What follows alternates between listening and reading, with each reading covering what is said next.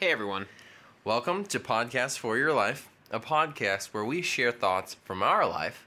For yours, I'm Jam, And I'm Jason. and today we are going to talk about. Uh, Jason, what are we talking about? Dude, we're going to talk about uh, trending ingredients for your life. Trending like. Maybe not trending, trendy. Trendy ingredients. Okay, but we usually try not to be on the cusp of the trendy. Right. So, But it's not like current trends, it's just like the idea of trendy ingredients. okay, the idea of. Yeah. So mostly trendy ingredients of the past. It's kind of like a theoretical approach to trendy ingredients. Okay, okay. Does that help? Yes, it does. That appeases you? yeah, it does. it appeases our followers too because at this by this point they're probably like man i can't believe they would ever try to do something like talk about trending things So when you say ingredients that are trendy, you mean what? so like my idea of what it's like when people uh, are talking about these like buzzing ingredients is you've got these you know chefs that uh, they're they just kind of spend their lives or they spend their days at least in a test kitchen. And they're just kind of like whipping up different things. But this test kitchen is connected to you know just like a basic grocery store. And they probably walk around and look at different ingredients on the shelf and they say you know what it's been a while since little neck clams were popular. So let's just like throw together something and we'll market it to everybody, and then everybody in the country is going to be talking about little neck clams. So that's my perception of how these trending ingredients get started.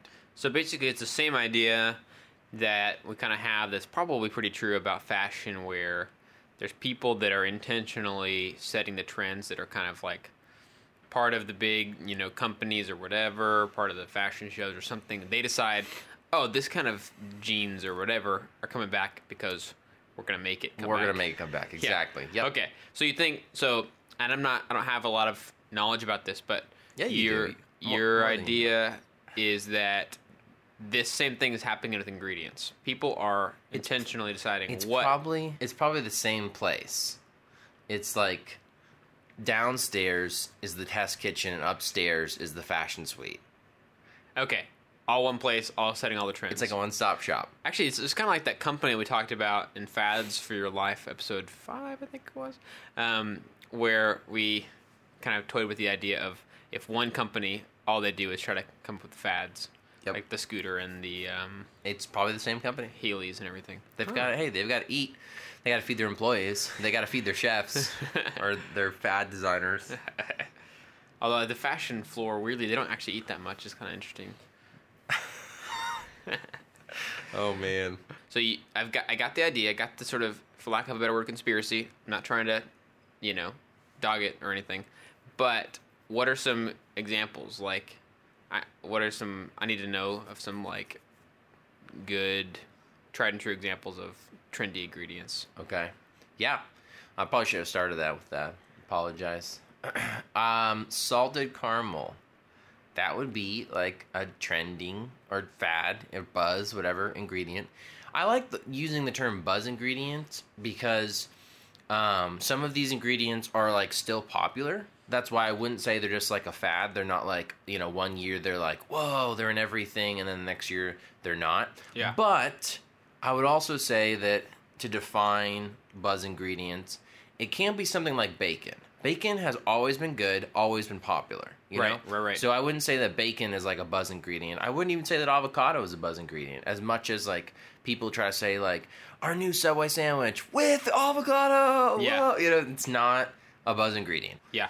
So, I see what you're saying because like salted caramel, like I feel like a few years ago, just saw this huge uptick in things Yeah. having salted caramel. But is there a difference in that, like sea salt caramel or whatever? Is there a difference in that and like other kinds of caramel flavoring? Like I don't really know.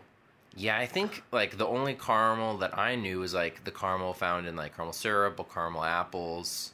But this, Um, but the buzz one right now is sea salt. Salted, yeah, specifically salted. I, I think it doesn't really matter whether it's sea salt or whether it's salted. I Right. could be wrong, but I'm pretty sure they taste the same. Mm-hmm. Sea salt does sound better. I mean, I'm gonna agree Right. with whoever, whatever marketing team decided to put that together. Anyway, so that's just kind of what I've been thinking about lately. Okay, so because like, obviously, it seems like each season has its own kind of like special ingredient, you know.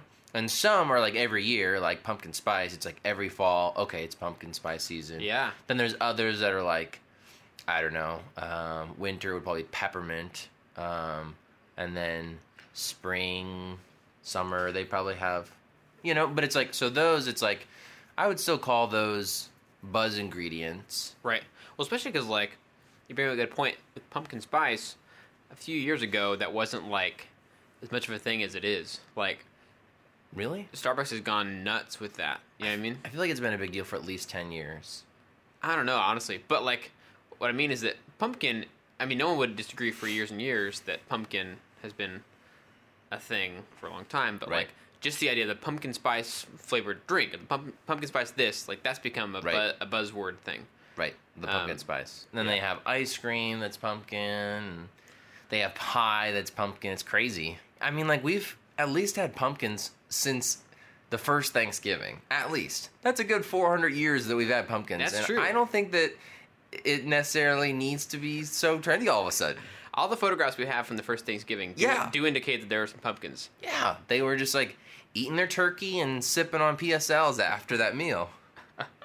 PSL, that's terrible. What's weird though is that like so pumpkin spice we obviously it's been it's been around, and but surely somebody had to have had that idea. Some other local coffee shop somewhere, small coffee shop, Totally. had to have had that idea. Been doing it for a while, and then it's like Starbucks decides to do it, and boom, it hits critical mass for buzz ingredient status. Like the instant they come out with something, something is someone was big at Starbucks. It's like, yeah, they immediately jump to like critical mass. It's a buzz ingredient. Right. Again, they're the people with the designers upstairs designing stuff too. So That's probably true. You know, it works.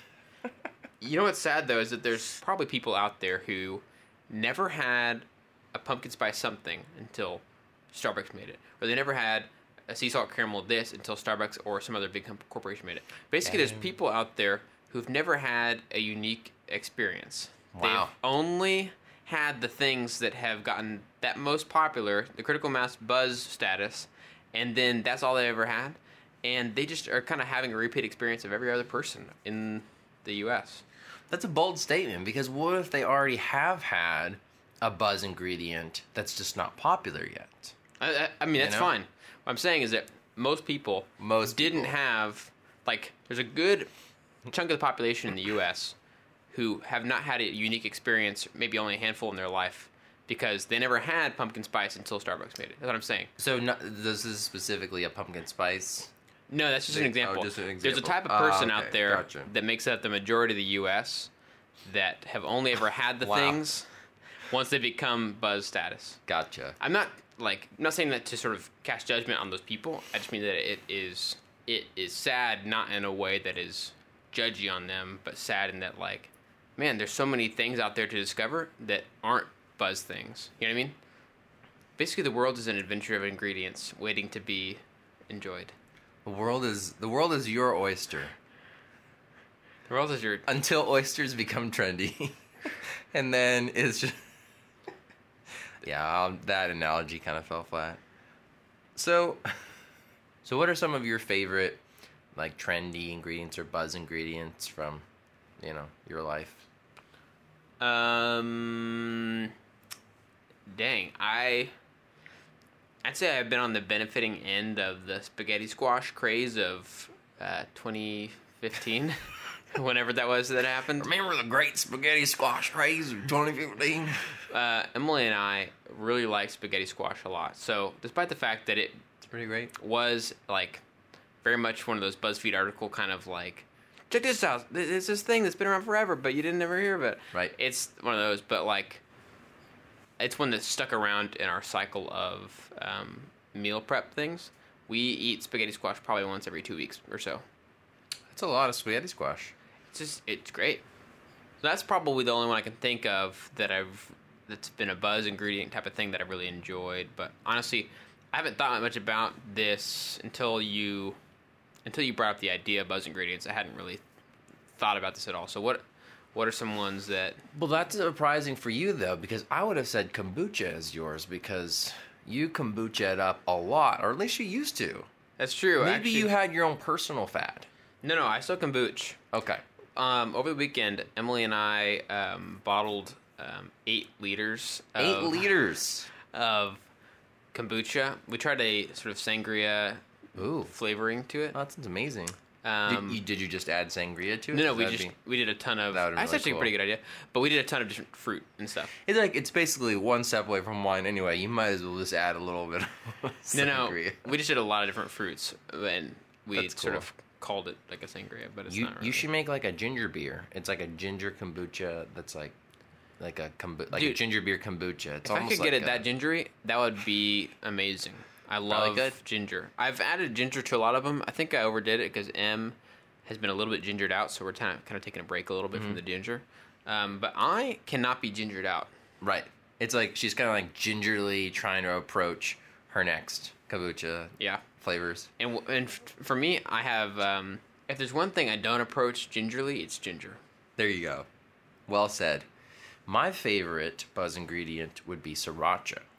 Man, that wow, that's a good one. And the reason why I it's my favorite is not only is it delicious as a, a spicy chili sauce, um, but it is also the one that I think has the most organic buzz surrounding it. Okay, So I think it was, um, if you know the history of sriracha, it was um, the like Huy Fong red bottle, green cap kind of stuff that you get at the stores that seems to be like the original or like the, the one that everybody loves and everybody's making t-shirts and hats about.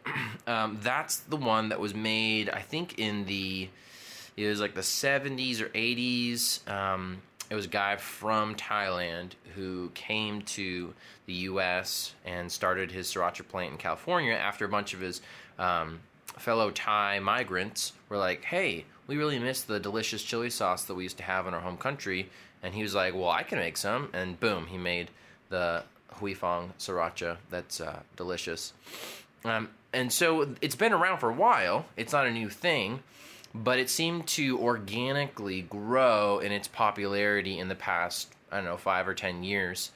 But this wasn't like something that like all the stores were pushing, or it wasn't something that a big organization um, was saying like now featuring our sriracha drink or our sriracha chips or whatever it was something that just was like, whoa, have you tried sriracha? Hey, have you tried sriracha? And all of a sudden, these red bottles with green tops are showing up everywhere in Yeah. every restaurant that you go to, and you're like, well, why is it so popular? It seems like everybody's having it. Yeah, and, and, I then remember I heard about it from a friend before anywhere Right. else. Like a, a someone told me about it and showed it to me, and I tried it at their house, kind Yeah. of thing.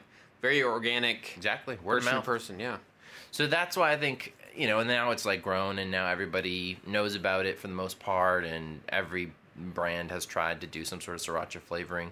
So now it'd be considered a buzz ingredient, but I would say it's better than the other ones because it came organically, Nice. rather than through some sort of push. And it's also a good product. You Yeah. know, it's a delicious tasting sauce. they're kind of like the indie band of the Buzz ingredients. You know, Definitely indie. Yeah, sriracha, the indie album. you know, uh. Sriracha's first album was much better than their first album. Yeah, So much I think they just they keep getting better. It's just more creative.